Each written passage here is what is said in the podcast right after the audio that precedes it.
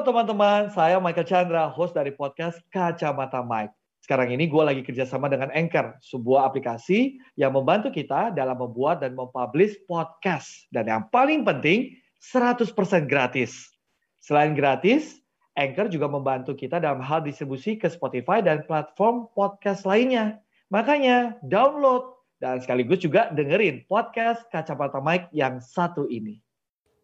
Halo, wah teman-teman masih terus dengerin podcast Kacamata Mike ya. Terima kasih ya. Nah sekarang gue ingin ajak kalian untuk ngobrol bareng seorang desainer cilik, usianya baru 14 tahun, tapi karya-karyanya sudah hebat. Pertama kali menggelar fashion show umur 10, dan setelah itu banyak banget fashion show yang digelar dan sudah punya brand rancangan sendiri. Bahkan hasil rancangan bajunya Ribi sudah ke pasar Singapura sampai Korea. Wow, Langsung aja yuk kita ngobrol sama Ribi Siti Fadria.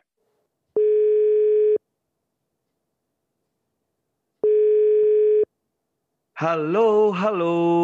Ribi. Halo, halo Wah. Kak Terima kasih ya, Ribi sudah mau ngobrol di podcast Kacamata Mike. Wah, ini hebat nih teman-teman. Ini anak muda, usianya baru 14 tahun, tapi karya-karyanya sudah patut diacungi jempol. Ribi, sebelum kita ngobrol, kita ya. cek dulu ya lewat rapid test. Membuktikan bukan kamu COVID atau enggak, tapi membuktikan apakah kamu sah adalah asli Ribi Siti Fadrian. Oke, okay? boleh? Okay. Boleh. Oke, langsung aja. Hal yang membuat Ribi senang adalah? Makan. Terima kasih buat kejujurannya. Makan ya. Makanan apa yang paling favorit buat seorang Ribi? Sushi. Aku suka sushi. Oh, apa nih? Salmon kah atau benar-benar yang apa? Iya, iya salmon. Salmon. Kenapa suka sushi? Gak tau suka aja gitu dulu kan aku tinggal sama asisten aku kan dulu iya. waktu yeah. aku masih kecil tuh mami kan suka pergi-pergi keluar kota terus aku sama asisten aku asisten aku tuh suka banget bikin makanan-makanan Chinese food Jepang kayak gitu-gitu jadi aku suka aja gitu. Oke okay. wow oke itu ya baru pertama ya dari rapid test kita ya lanjut ke soal berikutnya best supporter dalam hidup Ribi adalah Mami. Waduh, pasti banget nih. Iya yeah, ya. Iya dong, dari nol banget sampai wah. Wah, pokoknya support banget sampai 110% bahkan ya. Iya. Oke, buat Ribi fashion adalah kehidupan aku. Oke, wow, wow, wow, wow. Jadi gimana nih teman-teman? Sah ya, sah ya. Ini Ribi. Langsung aja kita ngobrol sekarang. Kalau tadi dibilang walaupun hal yang bikin senang tuh makan, tapi passionnya adalah fashion gitu ya. Nah, kapan tuh tepatnya Ribi menemukan passionnya adalah fashion gitu, menjadi seorang perancang busana? Uh, dari kelas 5. Dari aku umur 10 tahun. Dari umur 10 tahun. Waktu itu apa yang ada dalam benak Ribi dan perkenalan dengan dunia fashion seperti apa sih Ribi? Waktu itu kan ibu dan bapak aku tuh sebenarnya bukan orang fashion kan. Tapi waktu itu ibu aku masukin les model biar aku hmm. percaya diri karena aku dulu orangnya pemalu banget sampai aku hmm. kayak waktu pas TK itu aku kan udah disuruh pentas gitu kan dance yeah. terus aku kayak cuma diem senyum senyum doang kan emang saking malunya terus akhirnya dimasukin sama mama aku ke les model terus uh. aku juga ikut fashion show fashion show gitu fashion show besar fashion show kecil ikut fashion show dari desainer terus dari brand juga pernah tuh ikut di PIM Pondok Indah Fashion Week ya itu bawain okay. baju GAP baju oh, brand internasional yeah. terus aku juga yang pas waktu bawain baju desainer itu pas ngeliat ih enaknya jadi desainer gitu. Terus aku minta ke mami mami pengen dong jadi desainer. Waktu itu kayak cuma coba-coba doang kan. Terus waktu itu aku yeah. bikin dulu baju sendiri buat aku sendiri. Terus lama-lama jadi keterusan launching aja hmm. brand kayak gitu sih. Dan mami juga support banget tentunya. Oke jadi awalnya dari pengen mendobrak rasa malu membangun percaya diri mendadak jadi uh-uh. kenal dunia fashion gitu ya. Uh-uh, bener. Nah, awalnya kenapa bisa, wah langsung yuk pengen coba jadi seorang model dan lain sebagainya. Siapa yang memperkenalkan mama atau siapa? Iya mama, iya mama aku. Biar aku hmm. percaya diri gitu. Terus aku juga Oh. bisa jadi desainer karena emang hobi aku sih dari kecil tuh aku suka banget gambar dan gambarnya juga gambar baju sih karena lihat-lihat dari film gitu kan. Mm-mm. Suka gambar kayak princess gitu. Terus Mm. suka aja gitu. Jadi dari situlah ya kamu lihat film princess-princess, lalu kamu gambar, dari situlah ketertarikan Mm. kamu menjadi seorang perancang busana begitu ya. Bener. Nah, fashion show pertama yang kamu gelar itu tahun berapa sih sebagai desainer? 2016 2017 gitu pas aku kelas 5 ya. Kelas Pas 5 pertama launching. Iya, 10 tahun. SD. Wow. Iya, 5 SD. Itu udah kamu jadi perancang busana, menggelar kayak fashion show pertama di tahun 2016 2017. Itu rasanya gimana Iya, sih? bener. Dedekan nggak sih? Deg-degan sih kalau awal, cuman ex- excited banget dan tapi lama-lama jadi lebih terbiasa gitu. Malah jadi seru gitu ya. Kalau pertama Oh. pertama ya emang rada deg-degan ya karena emang pertama banget itu aku launching dan tapi sukses sih. Wow, sukses. Nah, dedekannya apa? Bisa gambarin nggak ke teman-teman? Apa yang dalam benak kamu tuh ada pemikiran kamu tuh apa ya? Ketakutan-ketakutannya seperti apa sih? Itu aku waktu pertama itu deg-degan karena takut baju aku tuh diketawain sama orang. Oh, gitu Takut ya. "Ih, ini bajunya gini kayak gitu. Hmm. Terus kamu cara mengatasinya gimana tuh? Supaya mengatasi rasa takut, dedekannya.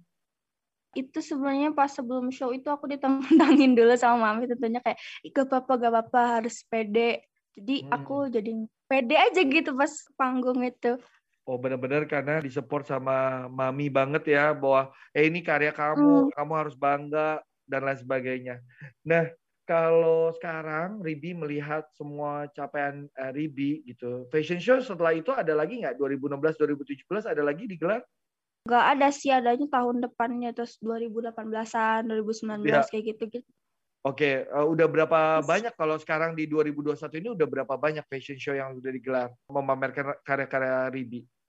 oh banyak banget sih aku juga nggak sempet ngitung waktu Hmm. itu itu yang pertama yang launching terus aku Ya. juga pernah yang kids fashion clinic itu aku di Jakarta mamerin baju temanya summer nah terus Hmm. aku juga pertama kali ikut show besar itu Jogja Fashion Parade itu di Jogja waktu aku umur 12 tahun. Itu buat baju dewasa aku pertama kalinya.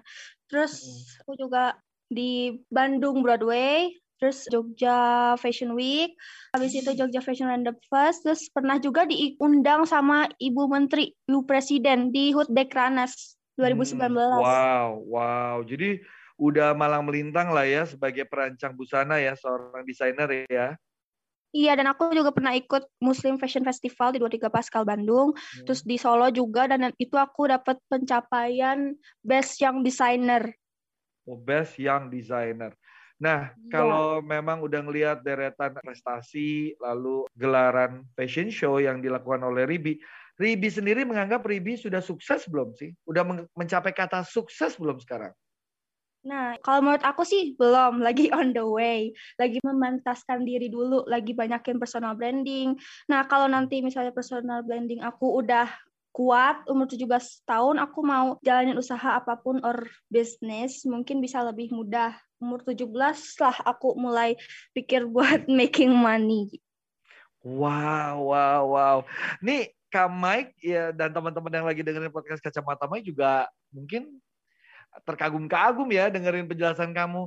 Ini kan ah, kalau kita lihat perkembangan perjalanan Ribi gitu ya dari awalnya waktu kecil lalu umur 10 udah bikin gelaran fashion show sebagai seorang desainer lalu sekarang segala macam.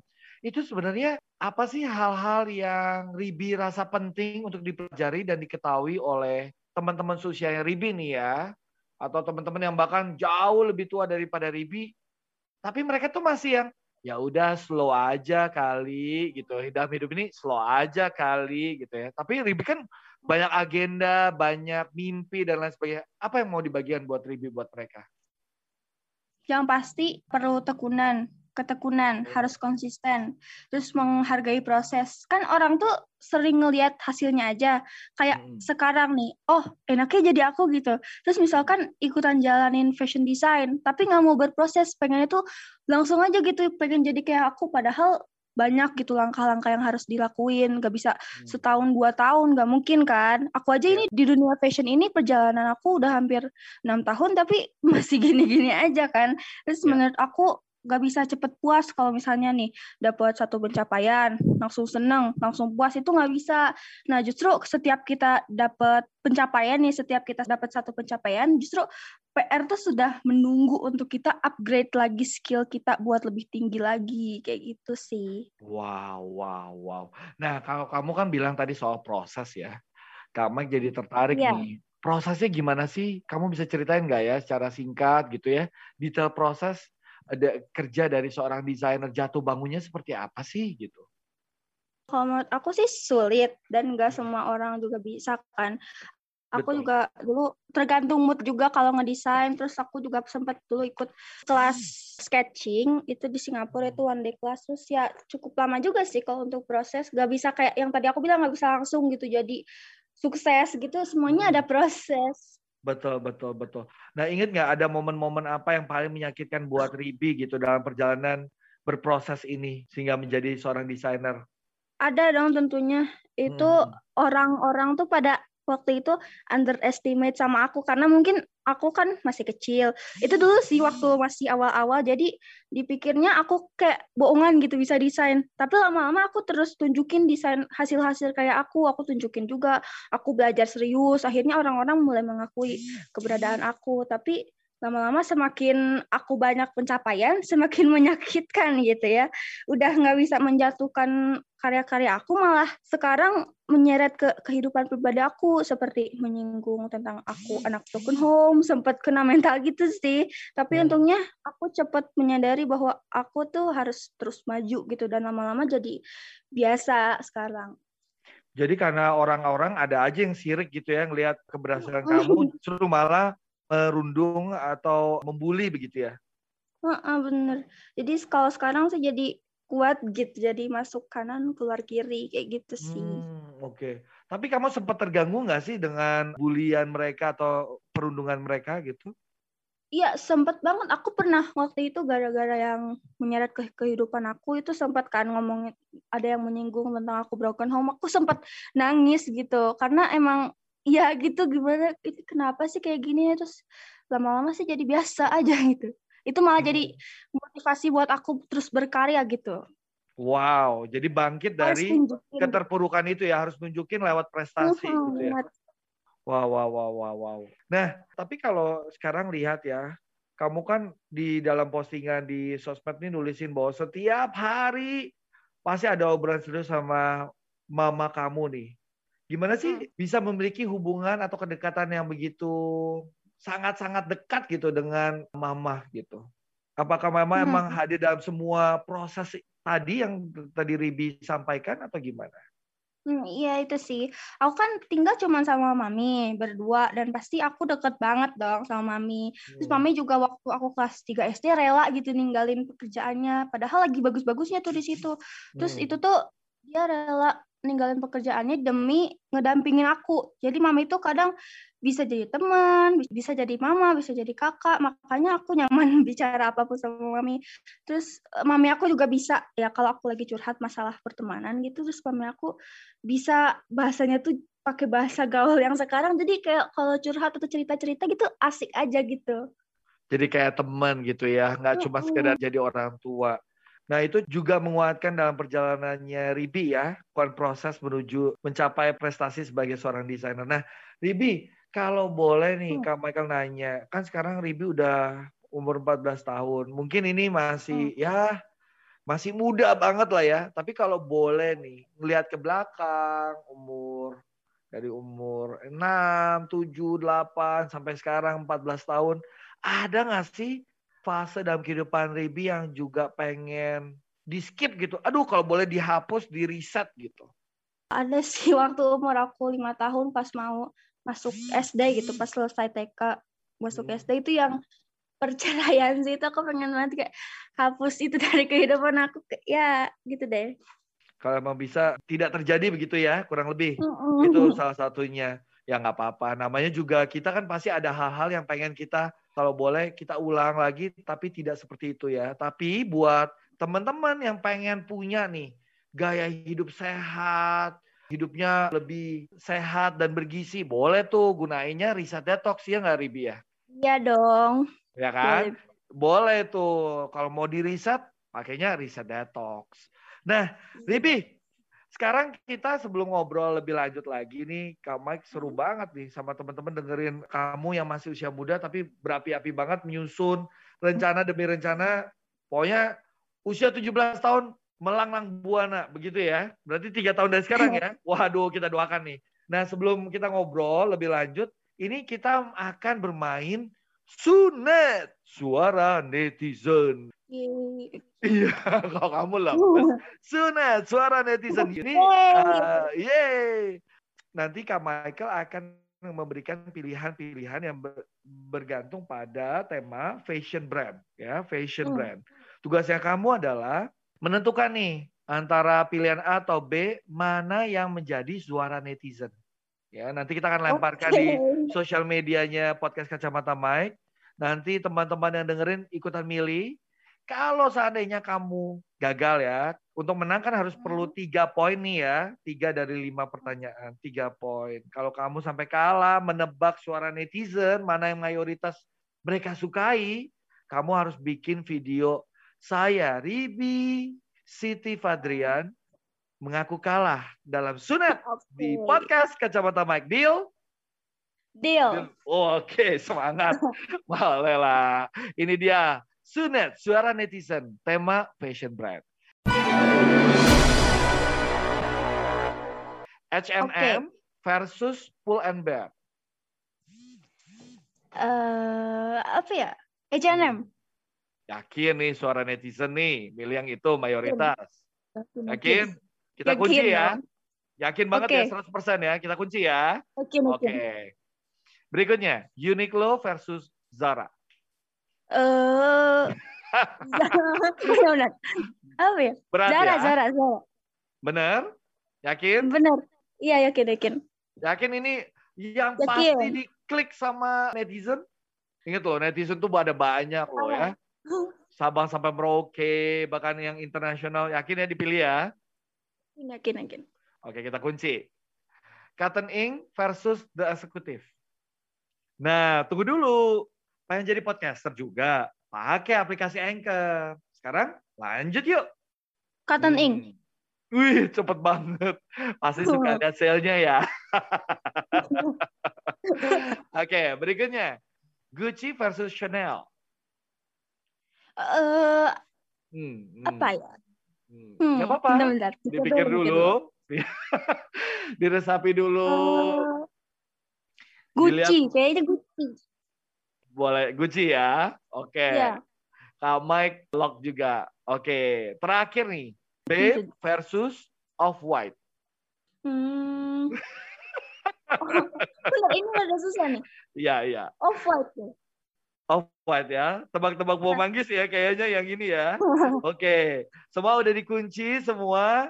Oke, okay. kita akan update ke Ribi secepatnya. Tapi ingat, kalau kamu nggak dapat nilai tiga dari lima pertanyaan, kamu harus apa? Membuat pengakuan kalah di Sunet Podcast Kacamata Mike. Oke? Okay? Oke, okay, deal. Dedekan ya, deal. Oke, okay, tadi ya. Silakan dan teman tentukan juga pilihan kamu ya. Oke, kita lanjut. Ribi, kalau tadi kan yeah. sudah Sunet ya. Terus kita udah tahu hubungan kamu sangat dekat. Kita udah dengar langsung dari Ribi obsesinya kamu. Nah, kalau dilihat kesibukannya Ribi kan wah ya sekolah, ya ya desain, ya banyak hal gitu ya. Ini gimana sih cara membagi waktu dengan semua aktivitas yang kamu lagi hadapi di usia 14 tahun gitu? Kalau sekarang sih sekolah sama dibagi desain tuh gampang ya. Soalnya kan sekolahnya online sekarang, jadi lebih gampang. Biasanya hmm. abis daring tuh selesai daring aku ngedesain. Terus habis itu weekend juga ngedesain aktivitas aktivitas aku sih sekarang lebih seringnya di weekend sih kayak Sabtu Minggu gitu. Nah, kalau dulu itu offline selesai sekolah aku biasanya desain nih berapa 30 menit itu bisa dua baju. Hmm. Terus paling kalau ngedesain yang full itu seharian bisa hari Sabtu Minggu sih kayak gitu. Wow, jadi memang sebisa mungkin diusahakan terbagi waktunya dengan sebaik-baiknya gitu ya? Mm -mm.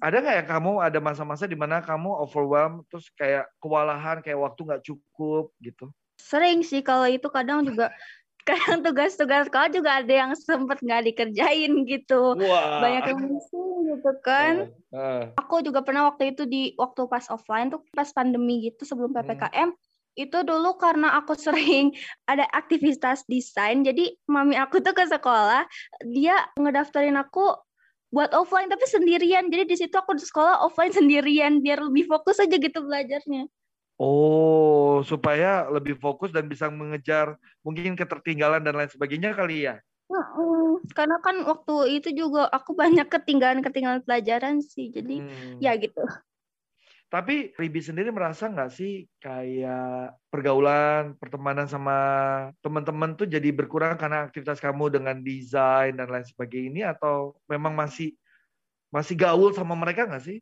Jujur sih aku sama teman sekolah nggak begitu deket. Apalagi sekarang kan sekolahnya online ya. Yeah. dan pas kelas 7 juga aku offline cuma beberapa bulan doang. Tapi tetap sih kalau berhubungan masih baik hubungannya. Tapi ya nggak begitu dekat dari awal kelas 7 juga ya gitu. Aku juga emang harus jaga jarak sama orang-orang. Karena banyak yang apa yang nggak bisa dipercaya gitu.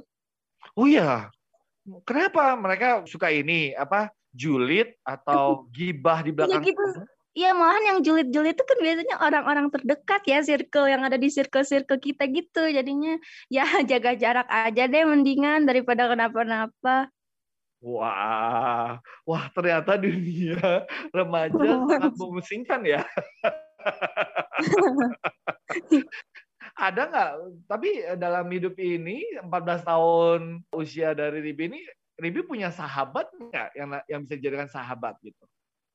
Punya dong, punya. Aku yeah. juga kan punya sekolah model. Terus di situ yeah. juga aku banyak sih teman-temannya jadi uh, bisa dijadiin sahabat juga kadang dan teman-teman online juga ada kayak gitu. Hmm. Jadi ada sahabat-sahabat tapi meskipun yang kalau di sekolah ya ada teman tapi lebih jaga jarak gitu ya.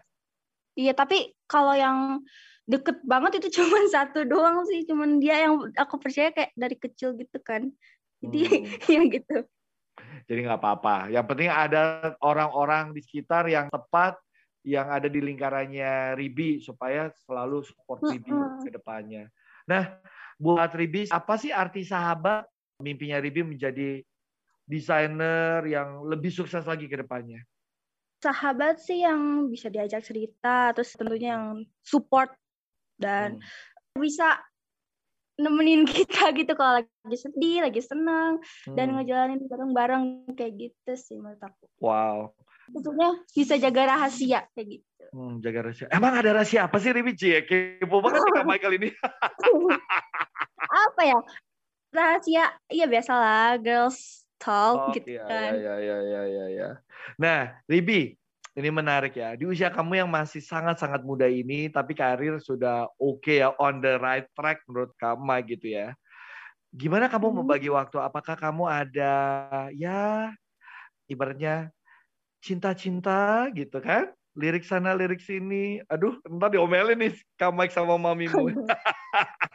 Sudah ada nggak sih cowok yang disukai sama Ribi? Apakah memang sekarang sudah ada atau memang Waduh. ah mau fokus gitu. Nggak mau nggak mau mikirin itu nggak, nggak ada sih ya. Mau fokus aja dulu. Gak mau mikir-mikir yang ke situ ke situ dulu lah. Mau apa ya fokusin karir aja dulu. Kembangin hmm. potensi dulu lah ya. ya kembangin potensi dulu ya. Sampai benar-benar udah mantep baru kita cari pasangan hidup. Gitu ya. Uh waduh hebat banget ya. Kamu sangat tertata sekali hidupnya. Kak Mike bangga deh. Iya soalnya kan itu kalau takutnya nanti punya cowok terus malah ngelarang-larang gitu aku jadi desainer kan ya gimana gitu. Jadi ya, ya. mending fokus dulu lah ke karir. Oke nah kalau sebagai desainer kan satu kebanggaan ya kalau ada influencer wah aku pakai dong karya kamu aku pakai dong karya kamu. Kamu juga menggunakan influencer-influencer itu atau gimana sih untuk memasarkan karya-karya kamu? Atau kamu percaya diri aja dengan karya rancangan kamu iya sih percaya diri aja aku Tapi kadang kalau ada teman aku mau movie atau misalnya mau show di mana gitu aku suka bikinin. Terus kadang juga emang teman-teman akunya minta tolong ke aku waktu kayak kemarin juga itu ada teman aku dia tuh mau bikin short movie and dia collab sama aku gitu. Jadi aku bagian bikin kostumnya kayak gitu. Hmm. Jadi di usia-usia kamu kamu juga ikut support dan collab dengan teman-teman di industri lain ya, teman-teman seusia kamu di industri lain gitu ya? Iya, ini Kang Mike mau aku bikinin nggak? Wow, emang bisa? Kamu bukannya cuma untuk perempuan bisa ya? Dong. Tapi pria juga Enggak, bisa? Aku, ya pria juga bisa. Aku juga pria oh. pernah desain. Oh boleh dong, Cie. Dengan senang hati, Cie.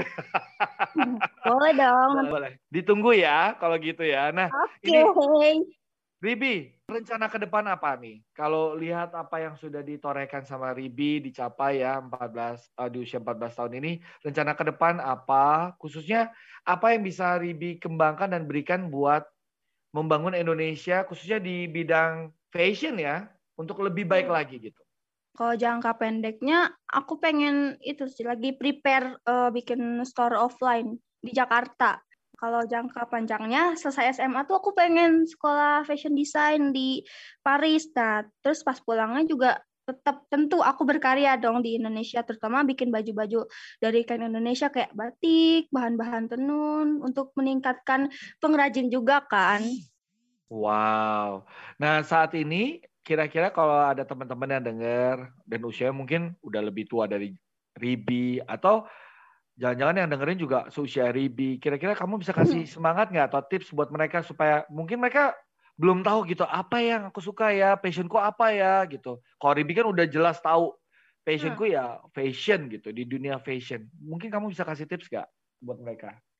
Cari dong passion kalian, terus gali terus tentunya potensinya, terus jangan patah menyerah karena masa depan ada di tangan kalian dan Iya, yang tadi aku bilang gak, uh, e, cari terus passion kalian. Misalnya kalian suka hobi apa nih? Misalnya hobi kalian nyanyi.